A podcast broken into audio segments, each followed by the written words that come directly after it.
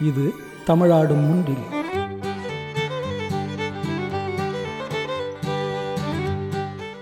நான் சிராப்பள்ளி மாதேவன் பேசுகிறேன்.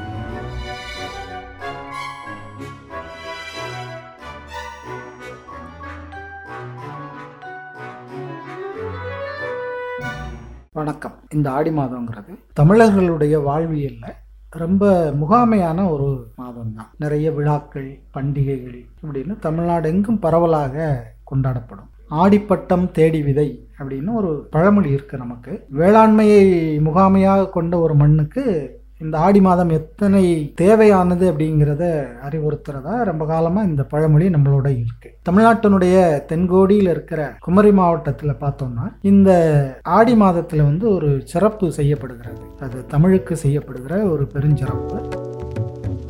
குமரி மாவட்டம் தாளக்குடி அப்படிங்கிற ஊருக்கு பக்கத்தில் ஔவையாரம்மன் கோயில் அப்படின்னு ஒரு கோயில் இருக்கு. பழந்தமிழ் புலவர் அதியமான் நெடுமானஞ்சியோடும் நாஞ்சில் பொருணனோடும் ரொம்ப நெடுநாள் பழக்கத்தோடும் ஆளுமை மிகுந்து அவங்களுடைய அரசியலிலும் பேசிய ஒரு பெண். ஔவை என்கிற அந்த பெண்ணுக்கு ஒரு கோயில் இருக்காங்க அந்த கோயிலில் இந்த ஆடி மாதத்தினுடைய எல்லா செவ்வாய்க்கிழமைகளிலும் குடும்பத்தோடு சென்று கொழுக்கட்டையும் கூழும் செய்து அங்கேயே படைத்து ஔவையை வழிபடுவது அப்படிங்கிற ஒரு வழக்கம் வந்து இங்கே நெடுங்காலமாக இருக்கு. அது குறித்து தான் இன்றைய தமிழ்நாடு முன்றிலின் இந்த களத்தில் தொடராக நாம் பார்க்க போகிறோம்.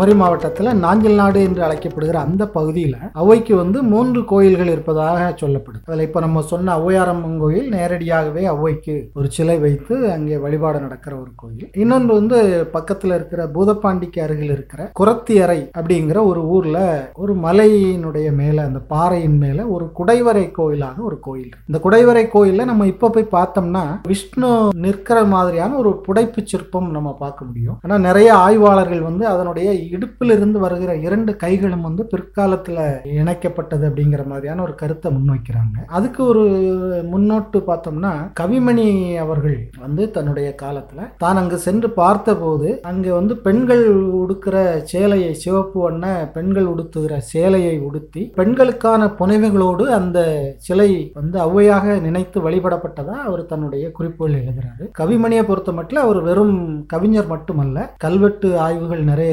இருக்கிறாரு ஓலைச்சுவடிகள் நிறைய வரலாற்று ஓலைச்சுவடிகளை வெளிக்கொணர்ந்ததில் அவருடைய பங்கு வந்து பெரும் பங்கு அப்படின்னு சொல்லுவாங்க. அது குறித்து ஆங்கிலத்திலும் தமிழிலும் நிறைய கட்டுரைகளை அவர் வந்து எழுதியிருக்கிறார். இப்போ இது குரத்தியறையில் இருக்கிற அந்த குடைவரை கோயில். அப்படிங்கிற அந்த இடம் இருக்குல்ல நாஞ்சல் நாட்டில் அந்த வடக்கு பகுதியில் இருக்கிற அந்த மலையில் இருக்கிற அந்த இடம் வந்து ஒரு சங்க இலக்கியத்தோடு தொடர்புடையது மாதிரியான ஒரு இடம் அது. இந்த குரத்தியறைக்கு பக்கத்தில் அழகியபாண்டியபுரம்னு ஒரு ஊர் இந்த அழகியபாண்டியபுரம் வந்து அதனுடைய கோயில் கல்வெட்டுகளில் வந்து அதியனூர் அப்படின்னு அது அழைக்கப்படும். அதியன் அப்படிங்கிற சொல் ஔவையோடு மிக நெருங்கிய தொடர்புடையது. ஔவை எழுதியதாக நமக்கு வந்து ஐம்பத்தொன்பது சங்க இலக்கிய பாடல்கள் கிடைக்கின்றன. இந்த ஐம்பத்தொன்பது பாடல்களையும் பெரும் பகுதி வந்து அவங்க அதியமான் நெடுமானஞ்சியை பற்றி தான் பாடுறாங்க. அவருடைய மகனை குறித்து பாடுறாங்க.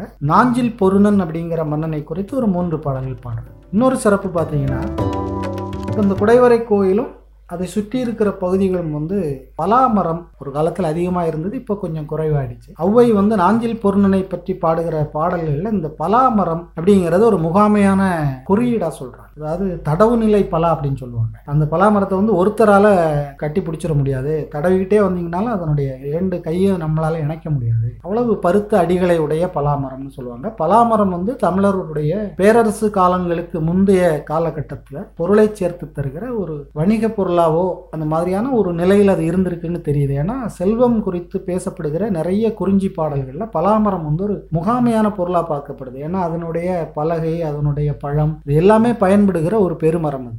ரொம்ப காலத்துக்கு உழைக்கிற மரம். அப்போ அதை வந்து ஒளவை நாஞ்சில் பூர்ணனை பற்றி சொல்லுகிற தன்னுடைய பாடல்களையும் குறிப்பிடுறாங்க.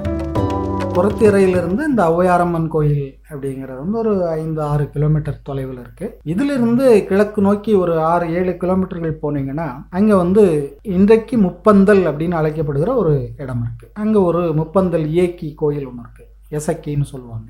இசக்கி அம்மன்னு சொல்லுவாங்க. இந்த கோயிலையும் நிறைய பேர் வந்து அவ்வையுடைய தொடர்பு படுத்தி பார்க்குற கோயிலாகவும் சொல்கிறாங்க குமரி மாவட்டத்தை சேர்ந்த நிறைய வயதானவர்கள் அந்த காலத்தில் வந்து இதை முப்பந்தரம்னு சொல்லுவாங்க. முப்பந்தரத்துக்கு போகிறேன் அப்படி தான் சொல்லுவாங்க. சுசீந்திரம்னு இன்னைக்கு நம்ம சொல்லிட்டு இருக்கிறோம்ல அந்த ஊரை வந்து சிவந்தரத்துக்கு போகிறேன் சிவந்தரத்துக்கு போகிறேன் இப்படிங்கிற மாதிரியான சொல்லாடலை தான் சொல்லுவாங்க. தமிழ் சொற்பரப்பியல் பேரகர் முதலில் போய் பார்த்தீங்கன்னா தரம் என்கிற சொல் வந்து இடம் அப்படிங்கிற ஒரு பொருளை குறிக்கும் சிவந்தரம் அப்படிங்கிறதுல சிவன் தரம் சிவன் உரைகிற இடம் அப்படிங்கிற பொருளில் இருந்ததா விளக்கம் கொடுக்குறாங்க.